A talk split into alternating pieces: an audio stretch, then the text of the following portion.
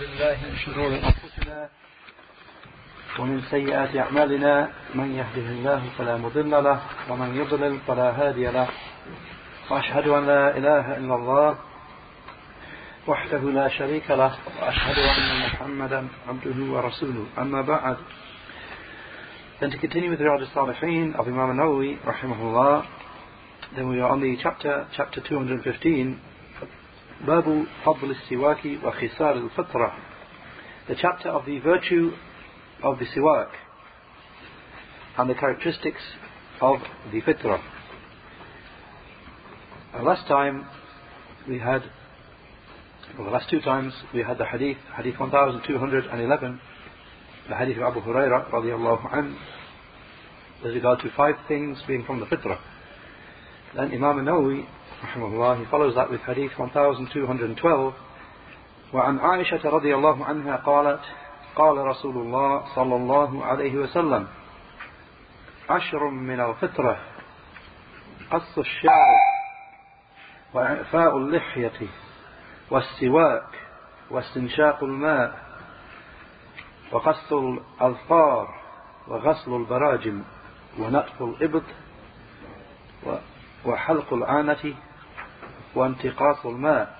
قال الراوي ونسيت العاشرة إلا أن تكون المدمضة. قال وكيع وهو أحد رواته. انتقاص الماء يعني الاستنجاء. رواه مسلم. البراجم بالباء الموحدة والجيم وهي عقد الأصابع وإعفاء اللحية معناه لا يقص منها شيئا. And from Aisha radiallahu anha that she said, Allah's Messenger sallallahu alayhi wasallam said, Ten things are from the fitrah. Trimming the moustache and letting the beard flow and using the toothstick, the siwak, and taking water into the nose, istinshaq al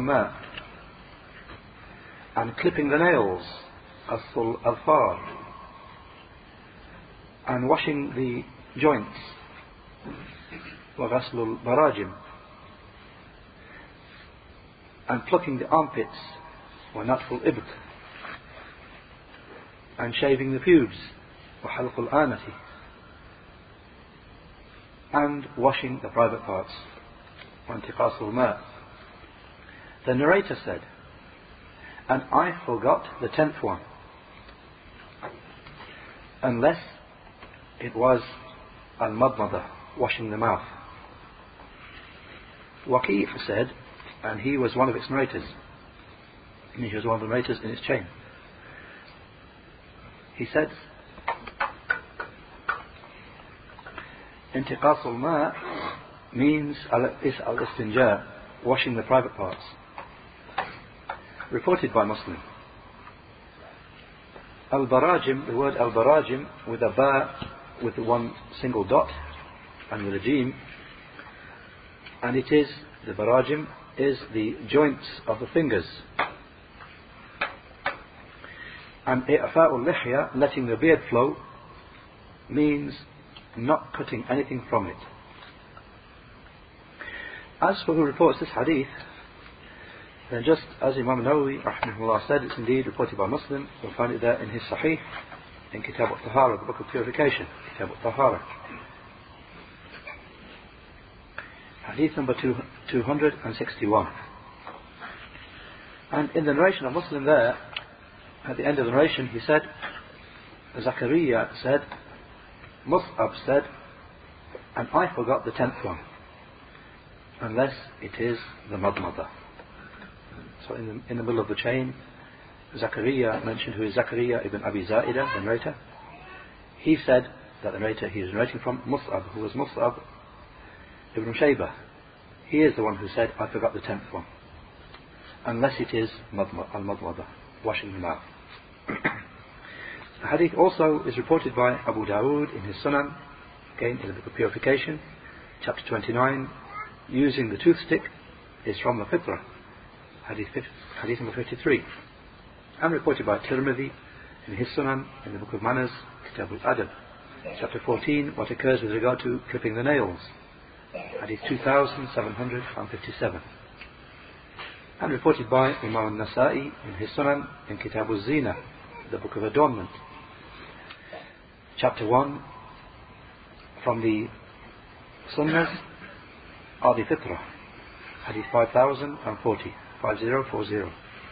And also reported by the Majah in his Sunan, in the Book of Purification, chapter 8, the Fitrah, Hadith 293.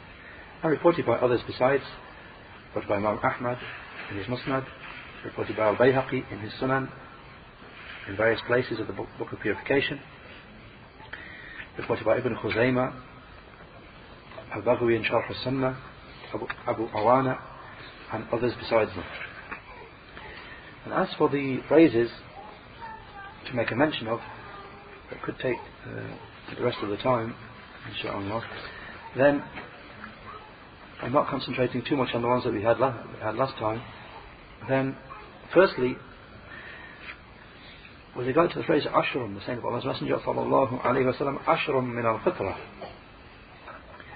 Ten things are from the fitrah. Then Imam al-Suyuti said in his explanation of Muslim, ad-dibaj, this is a clear statement that they are not limited to the ten. I mean, the fitrah is not limited to these ten things mentioned here, because the wording min al fitrah from the fitrah are these ones. On the same point, Al Hafid al Iraqi said in his book Tarh al Tathrib, this hadith of Aisha also shows that the characteristics of the fitrah are more than ten. So here, he omitted from them al-khitan, circumcision, which was mentioned in the hadith of Abu Huraira. Remember the hadith that we had last time. So in this hadith here, he omitted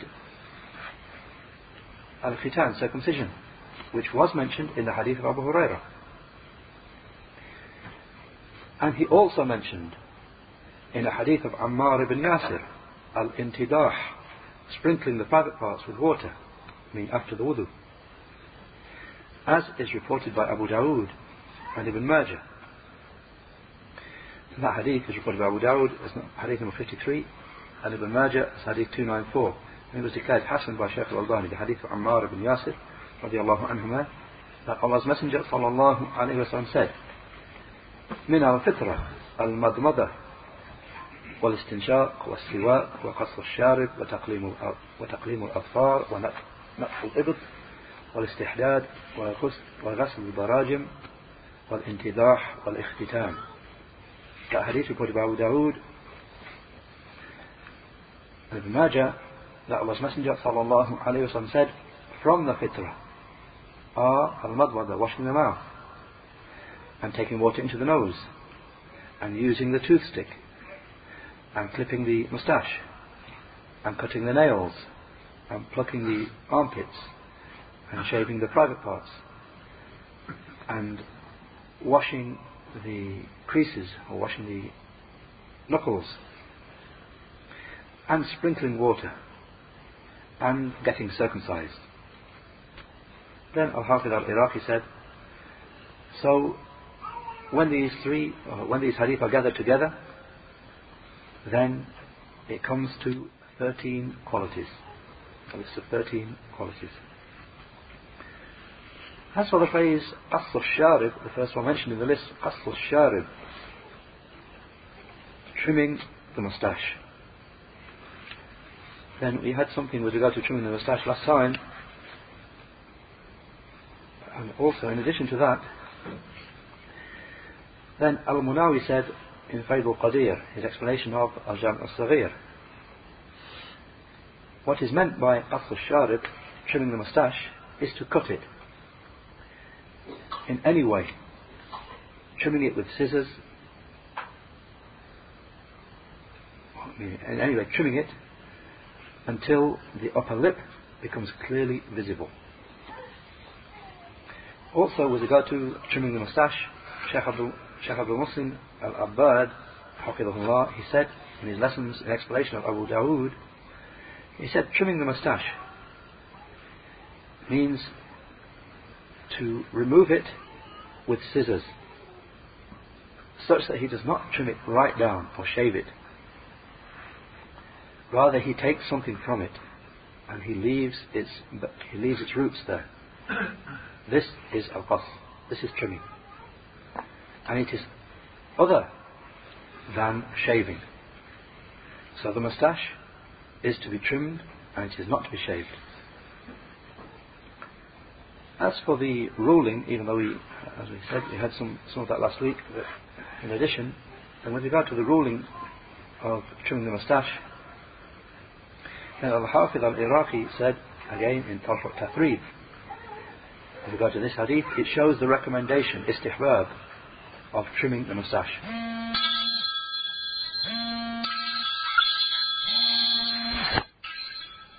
And it shows the recommendation of trimming the moustache. And it is something whose recommendation is agreed upon. Whereas some of the Zahiris, they held it to be obligatory. Because of his saying, sallallahu alayhi wasallam, قص الشوارب. Some of the Zahiris held it to be obligatory because of the saying of the Prophet sallallahu alayhi wasallam, shorten the moustaches, trim the moustaches, I mean it's a command reported by Ahmad. And it occurs with Muslim with the wording Jazzu, clip, clip back the moustaches. Likewise, on this point, Ibn Hazm said, from the Zahiris, Ibn Hazm said in Al-Muhalla that it was obligatory, he held it to be obligatory, based on the command of Allah's Messenger sallallahu alayhi wasallam. And likewise, Ibn al-Arabi al-Maliki, as was quoted from him by Al-Sam'ani, in Sharh al-Umdah. Uh, their position was Ibn Hazm and Ibn al-Arabi al-Maliki. That is not just a recommendation, rather it's an obligation to trim the moustache. As for the phrase i'fa'ul letting the beard flow. And with regard to i'fa'ul lihya, Imam Nawawi said in his book Al-Majmu' his book of fiqh, the explanation of Al-Muhadhab of Shirazi, a large book of fiqh, Al-Majmu' not complete but very large, 20 volumes. Then An-Nawawi said, the lihya, the beard, is the hair which grows upon the chin. And as for the hair of the two cheeks, they continued, he said, what is correct, which the majority state, is that they have the ruling of the beard. Also, on the same point, Shaykh Abdul Muhsin al-Abbad, Hafidullah, he said in his lessons in explanation of Abu Dawood that have been transcribed, he said, with regard to leaving the beard, he said, meaning, leave it growing fully. Do not take anything from it by shaving nor by short, shortening. Neither a small amount nor a large amount. Because what al-i'fa means is it is derived from al-kathra, abundance, and from al-tawfir, letting something be, be, full, that which is full. So therefore, let the beard flow and let it be plentiful. Just like he's saying here the Most High, حتى عفوا Surah Al-A'raf, the 7th Surah, ayah 95 this the same root that appears here, the same, same word, حتى عفوا with an ain. He said, meaning until they became many. Obviously, this being part of an ayah referring to those people. He said, meaning until those people referred to became many, became plentiful, many. He said, because that is the meaning. That's the root meaning of this word, i'fu. Let the beard become plentiful. So what it means is that it should be left and should be left to become abundant. So it occurs with the wording wafiru, let it become abundant, and with the wording arhu, let it hang, hang, uh, hang down, and with the wording a'fu, let it become plentiful, abundant. And all of them indicate a command to leave it and to let it become abundant and to not do anything with it. I mean, not to take anything from it, in other words. On the other hand, Al-Qadi Iyad said in his explanation of Muslim, Ikmal al-Mu'lim, he said, with regard to the issue of the beard, he said, it is hated to cut it down and to shave it and to shrivel, shrivel it down. And there occurs hadith in rebuke of the person who does that. And the sunnah of some of the non-Arabs is to shave it or to cut it, cut it right down and to let the moustache grow long. And this is the custom of the Fars, the Persians. Then he said, but as for taking something from its length or its breadth, something slight, taking something from its length or its breadth, then that is something fine.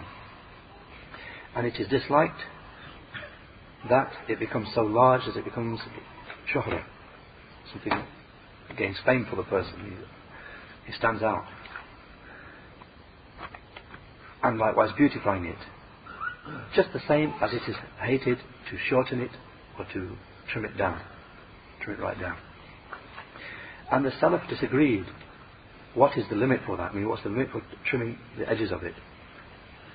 So some of them did not state any limit, except that it should not be allowed to get to the state of bringing fame for that person.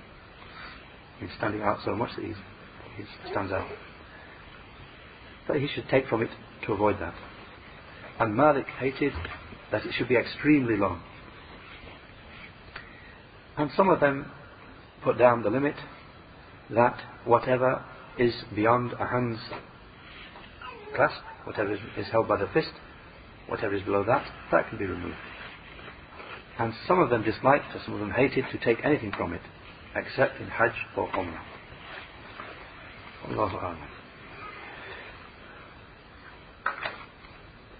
As for the ruling of leaving the beard, letting the beard grow, and not shaving the beard off.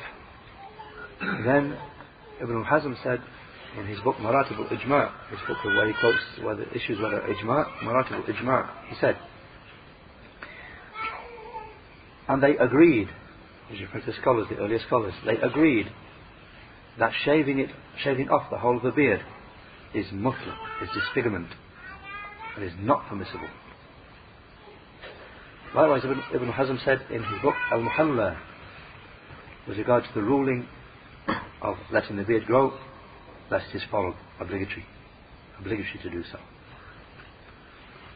On the same matter, the ruling of the beard, keeping the beard, then Ibn Abidin said from the Hanafi scholars, the later, later Hanafi scholars died in the year 1252. Ibn Abidin said, taking from the beard to make it shorter than what can be grabbed by the fist, as is done by some of the people of the West and some of the effeminate from the men. No one holds it to be permissible. If you uh, taking something less than uh, inside what can be held by a fist, taking more away than that, lam yurashu ahad. No one holds that to be permissible. As for the phrase as-siwak, the use of the toothstick, then Ibn Alan said, meaning al-istiyak, meaning use of the toothstick. And again, that's something that came before in the chapter a number of times. And briefly, with regard to the ruling, again, Ibn Hazm said in Al-Muhalla that the as-siwak mustahab. He agreed with the majority there the vast majority of the, of the scholars that the siwak is something recommended. Obviously, as we had before earlier in the chapter, one of the evidences for that is the first hadith of the chapter, the hadith of Abu Hurairah radiallahu anhu, saying of Allah's Messenger sallallahu alayhi wa sallam, لولا أن أشق على أمتي لأمرتهم بالسواك مع كل صلاة. If it were not a difficulty for my nation, I would have commanded them with the siwak for every prayer. It's a clear evidence for the majority that the siwak was not commanded, a command was not given, it was not made obligatory. So therefore it's a recommendation. As for the phrase istinshaqul ma, taking water into the nose, then Shaykh al-Subki said, in his explanation of Abu Dawud al-Manhal al-Adhb al-Mawrud, it is to cause water to reach the inner nostrils of the person. With regard to those things that the legislator has sought that he should perform it along with, such as the wudu, and when he wakes up from sleep, and in order to remove any dirt which there is in the nose. Ibn Alan said in his explanation of Riyadh al-Salihin on the same point, istinshaq ma taking water into the nose, he said, meaning making it reach the nose, or causing it to enter the nose. And this is required. This is something desirable in every wudu and bath, and every ghusl, every bath.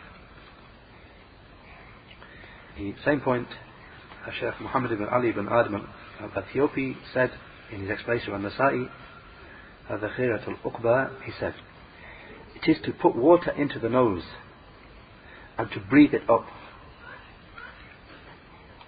to expel whatever there is inside the nose. And as for the ruling of al-istinshaq, obviously one of the matters that comes in the wudu, al-istinshaq, taking water into the nose, and as they mentioned, al-istinthar is, to blow, is when you blow it out. Al-istinshaq is taking water in. The two are connected.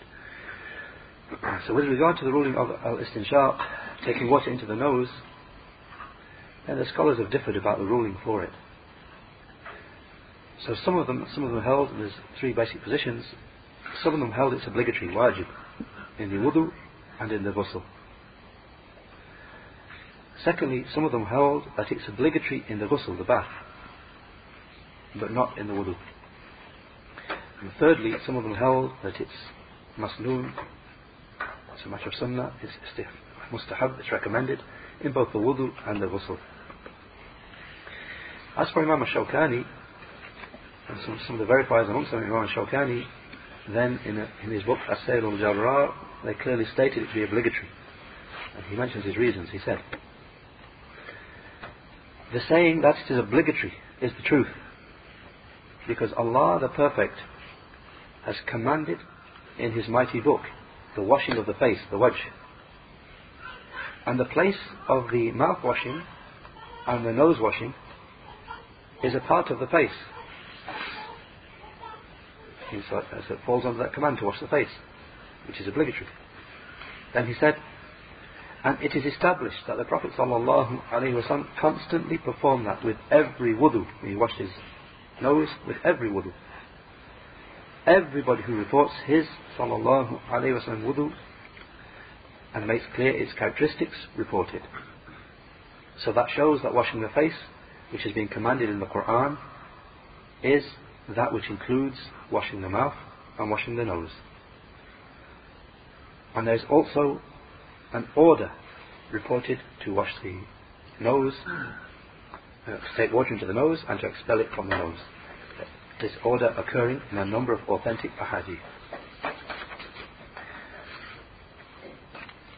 As I mentioned of just some of those ahadith that he's indicating there, then firstly the hadith of Abu Hurairah radiallahu anhu who said Allah's Messenger sallallahu alayhi wa sallam said, من توضأ فليستنثر ومن استجمر فليوتر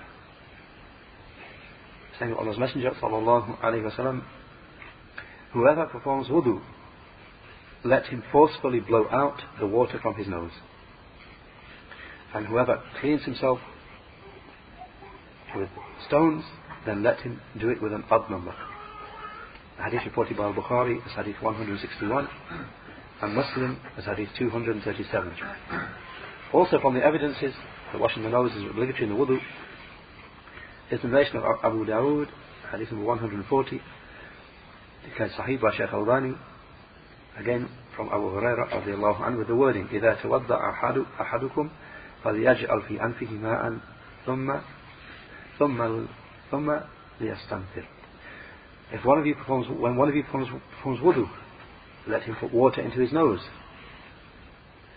Then let him blow it out. And likewise, and finally, from the evidences, the hadith of Laqit ibn Sabra, radiallahu an, Allah's Messenger, sallallahu alayhi wa said, بالغ في الاستنشاق إلا أن تكون صائما. Exert in taking water into the nose to perform istinshaq unless you are fasting. Unless you are fasting. Hadith quoted by Abu Dawud, Hadith 142, declared Sahih by Shaykh al-Albani. And from those scholars who declared the declared to be an obligation to wash the nose out, then amongst them were Imam Ahmad, Dawood, Ishaq, Abu Thawr, Ibn al-Mubarak, Ibn Abi Layla, and Hammad ibn Abi Sulaiman. As for the phrase "qasul al-far," something that came last time, "qasul al-far," clipping the nails, then Ibn Alan said, in order to remove any dirt that gathers beneath them. And the reason for clipping the nails is to remove any, any dirt that can gather beneath them. As for the phrase وَغَسْلُ barajim." And washing the finger joints or washing the finger creases or the like. then Shaykh al-Albani said in his notes to Mishkatul Masabih, what's meant by barajim, he said, meaning the knuckles which are upon the backs of the joints of the fingers, or different fingers, likewise toes. And what it means here is to wash all of the joints, all of those joints finger joints, obviously including toes. The joints along with the creases or folds. On the same point, Al-Khattabi said in his explanation of Abu Dawud, Ma'alim al-Sunan, it means to clean those places which become grimy, become dirty, and where dirt gathers anywhere, any, any place in your body where there are crease or that place that dirt can gather, to, to clean those places. He said, but in origin, barajim, it means the knuckles, which are upon the backs of the fingers. Also, Imam Nawawi has said, said something similar in his explanation of Muslim. He said, this is an independent sunnah. It is not specific to the wudu. And they, the barajim, are the joints of the fingers. All of them. The scholars said, and joined to the finger joints, joined along with the finger joints, is wherever, wherever upon the body, dirt can gather in the creases of the ear, which is the ear cavity. And that can be removed by wiping. Because if it becomes plentiful, what's the dirt in the ear, then it can affect the hearing. And likewise, what is within the nose. And likewise, wherever there is dirt that can gather upon any place from the body, on account of sweat and dust and the like of them. And Allah knows best. And finally, a quote from Al-Hafiz al-Iraqi again in Tarh Tathrib, he said something slightly different. He said what's apparent is that what is meant is to clean them with, the, with regard to the wudu. Clean them in the wudu. Obviously, restricting it to the joints. To clean them in the wudu. As for the ruling of this, then, you know, Nawawi said in his book Al-Majmu' as for washing the joints, then there is agreement that it is a recommendation. As for the phrase, "not natful ibd, Again, something that we had last time, Natful Ibt, plucking the armpits. And Imam Abu Hassan al-Sindi said, in his notes to the Sunan of Ibn Majah, meaning taking out its hair with the fingers, plucking out the hair of the armpits with the fingers, because that will weaken the hair. Then he raises a question. He said, And will shaving it or applying paste, uh, tanweer, and what they mean by that is uh, they describe it as being a white sort of paste, you know, or plaster, uh, sort of plaster. They put it on and it hardens and then they pull it off, tanweer. So I said, will shaving it or using of, sort of paste to remove it, will that attain the sunnah? He said it is possible to say that the armpit is specific. There is a specific way to remove it, which is plucking. Because that is a place where there will be a disagreeable odour on account of the odours which come out from the pores being kept there. And plucking it weakens the roots of the hairs. Whereas shaving it will, just, will only strengthen them, will make it worse. However, it may be permissible, or it has been said to be permissible, to shave it for the one who is not able to pluck it. As for the phrase halqul ana, halqul ana, and shaving the private parts, again something we had last time. So briefly, Al-Munawi said in Faid al-Qadir that al-ana is the hair which is around the private part of the male and the private part of the female. As for the phrase intiqasul ma, then using water, and this word intiqas, as we'll see, it has something to do with reduction. Reduction. So basically, putting uh, putting water upon the private parts. And with regard to this phrase intiqasul ma, Imam al-Nawawi said, it has been explained, as we already heard on the hadith, at the end of the hadith. He said, it was explained by Waqi, Waqi, Waqi being the famous Imam, Waqi ibn al-Jarrah, the great, great Imam and great writer of hadith. So he said, Waqi explained it in the book to mean al-istinja, washing the private parts, washing the private parts after making, after going to the toilet. Whereas Abu Ubaidah and others said, from it is stopping the flow of urine on account of the water that a person uses to wash his private parts. I mean, why is it called uh, washing after you use the toilet, what, uh, using water, why is it called intiqas? Reducing the water or stopping the flow of water. And what he's referring to here, the, the water we refer to in this saying is the urine. And you're stopping the urine by putting water upon it, when you've finished using the toilet. You put water upon your body, especially cold water, and that stops any flow of urine, as he explained in detail. So he said from it here is stopping the flow of urine on account of the water that is used to wash the private parts. Or it is said, here's the second saying of what, what's meant by this phrase, that it is al-intidah, it's sprinkling the private parts. I mean, after you've made wudu, sprinkling the private parts with a, a little bit of water.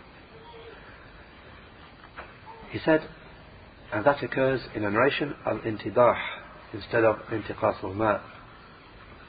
The majority say intidah means to sprinkle, and it occurs, this wording intidah, sprinkling, it occurs in some narrations. He said the majority say it means sprinkling the private parts with a little bit of water after the wudu to repel waswas. Repel any, and then again the explainers when they mention that they say to repel any ideas of, of shaitan, and they bring examples. Let's say the, the, the example of a person when a person made wudu, sometimes shaitan comes to him and makes him, makes him feel something. He thinks he's got some wetness that's come out, so he's not sure if he has wudu, so he goes and checks and you know, thinks he's lost his wudu. These are whisperings from shaitan. So to stop that happening, then sprinkling as established in the authentic sunnah, in the, sunnah, sprinkling a slight, after you made wudu, sprinkle a slight bit of water on your private parts. Then anything that comes after that, you think it's that water. And you can cut off that doubt of the shaitan. So as I said, just repeat what he said, he said the majority say, Sprinkling is to sprinkle the private parts with a small amount of water after making wudu to repel any waswas, any whisperings of shaitan. Or it is said, it is to wash the private parts after using the toilet with water. In two sayings here. As for Sheikh As-Subki in his explanation of Abu Dawud al-Manhal al-Adhb al-Mawrud, then he said what is meant by intiqas al-ma is the water which a person uses to wash himself after using the toilet. As for the phrase Wanasitul Ashira, the narrator, Wanasitul Ashira and I forgot the tenth one Then Al-Qadi Iyad said, as the narrator said, perhaps it is, I forgot it unless it is al-madmada, washing the mouth. Al-Qadi Iyad said, with regard to this phrase, wanasitul ashira, I forgot the tenth one. Al-Qadi Iyad said in his explanation of Muslim, perhaps it is al-khitan, circumcision, which was mentioned along with the five, and that has more right. As for the phrase, uh, the narrator himself, he said, I forgot the uh, tenth one, unless it is madmada, washing the mouth. Then with regard to al-madmada, washing the mouth, then Imam Nawawi said in his explanation Muslim, as for the reality of al-madmada, washing the mouth, I mean washing the mouth in wudu or ghusl, as for the reality of washing the mouth, then our companions, the Shafi'i scholars, they said its most complete form is that he puts water into his mouth and then moves it around his mouth and then spits it out. But as for the least amount, the least possible, the least thing that will count, is that you put just put water into your mouth. And it is not a condition that you make it move around. In the most famous saying, which the majority held. Secondly, on this point, al-madmada, then Mullah Ali al-Qari said, in Mirqat al-Mafatih, his explanation of Mishkat, he said, Ibn al-Malik said, in explaining why did the narrator think, he'd forgotten what it was, why did he think it was madmada, for example, and not something else? Why did he guess uh, circumcision or anything else? So Mullah Ali al-Qari said, Ibn al-Malik said, because al-madmada, washing the mouth, and al-istinshaq, which is already mentioned, washing the nose, are mentioned together. I mean, normally they're mentioned together. And as for the ruling, very briefly, of al-madmada, washing the mouth, then, as we heard before in the quote from Imam Shawkani, that he mentioned it's an obligation, set the washing the mouth and washing the nose. In the wudu, it's obligatory to wash both because they both fall under the face. Both were washed by the Prophet sallallahu and described by everyone who describes his wudu. No one leaves them out.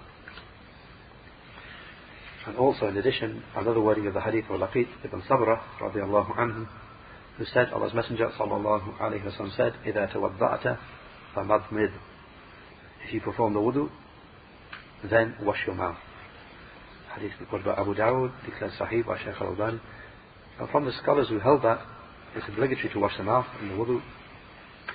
Then amongst them were Imam Ahmad, Ishaq ibn Rahway, Ibn Abi Layla, Abu Thawr, and Ibn al-Mundhir.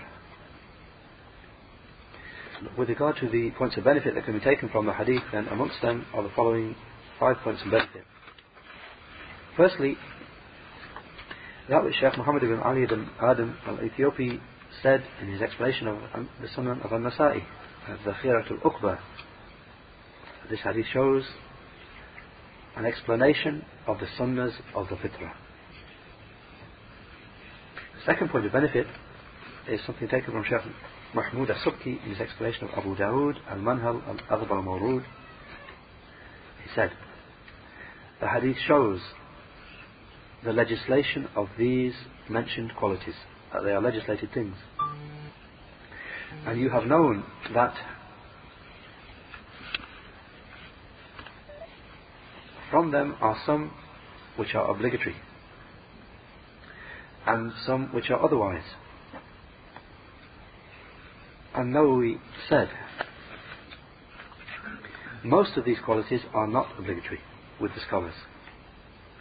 And with regard to some of them, there is disagreement with regard to its being obligatory, such as the circumcision, and washing the mouth, and washing the nose, uh, washing the nose. He said, but the fact that an obligatory thing is joined to something that is not obligatory will not cause any harm. And the point he's making here is that some of the scholars, and this is why so a point of benefit that some of the scholars, such as Iraqi here, they say that this hadith is a proof that because something is mentioned in a list with other things, it doesn't necessarily carry their ruling.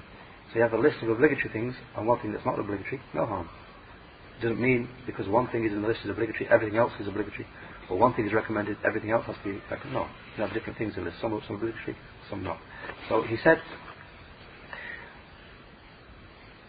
to start from where he began again, he said the hadith shows the legislation of these mentioned qualities. And you have known that some of them are obligatory and some are otherwise. And Nawawi said, most of these qualities are not obligatory with the scholars. And there is disagreement about some of them, whether they are obligatory or not, such as the circumcision and washing the mouth and washing the nose. And the fact that something obligatory is joined to something else will not harm. Just as Allah the Most High said, كُلُوا مِنْ ثَمَرِهِ إِذَا أَثْمَرَ وآتوا حقه يوم حصاده Surah Al-An'am, the 6th Surah, Ayah 141, with the explanation. And the ayah being in the context of crops, when the crops have grown and are ready, ready to be plucked.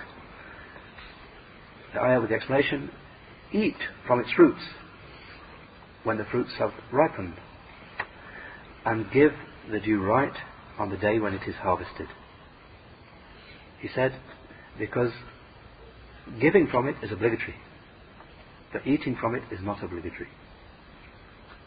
That's the end, end of the point. So that's one of the evidences that many of the scholars use to say this um, al-muqarana, the fact you have a list with some things and some are known to be obligatory, for example, and then there's one we don't know the ruling of, so we say, well, the, the rest are obligatory, so that must be obligatory. That is not a strong, not a strong evidence in the correct sense. Allah as for the third point of benefit, then Sheikh Mahmoud As-Subki said in his explanation of Abu Dawood Al-Manhal, he said, the hadith shows, or the hadith proves, that these qualities are not specific to this nation. These qualities are not specific to this nation. Obviously, he's deriving that from the fact that these are mentioned as being from the fitrah, along with the understanding that the fitrah is the sunnah of the early, all the earlier prophets. As for the fourth point of benefit, then again Sheikh um, Ethiopi said in his explanation of An-Nasa'i that this hadith shows the great care and attention which the Islamic legislation has given to an-nidafa, cleanliness, cleanliness, and that it is from those matters which all revealed laws agreed upon. And the fifth and last point of benefit here is, again, that which Shaykh al-Ethiopi said in his explanation of Al-Nasa'i. He said, it contains an indication that the fitrah is not restricted to just these ten. Rather, it is more. Since he used the wording min, min al-fitra, min al-fitra, from the fitra are. As for the explanation of Shaykh Salih al-Uthaymeen, and the next hadith as well with regard to Mustash and the beard. We'll take that next time inshallah. سبحانك اللهم وبحمدك أشهد أن لا إله إلا أنت